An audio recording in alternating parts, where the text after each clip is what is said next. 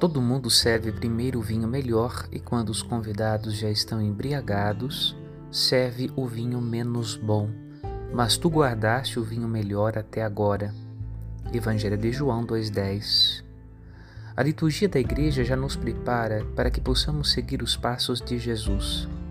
Aguardamos com esperança o vinho novo dos feitos que irá realizar. Em cada sinal, em todo milagre e graças diversas comunicadas, manifesta-se o único e verdadeiro Deus de Israel em seu Filho, fiel ao seu povo, à humanidade e à criação inteira. As bodas em Caná marcam o início de um novo tempo. Neste novo tempo tem lugar Jesus, mas terão lugar a Virgem Maria, sua mãe, os discípulos, os serventes, como ainda cada um dos participantes daquela festa de casamento. É um sinal da festa do Reino, a qual somos todos chamados. Meditemos.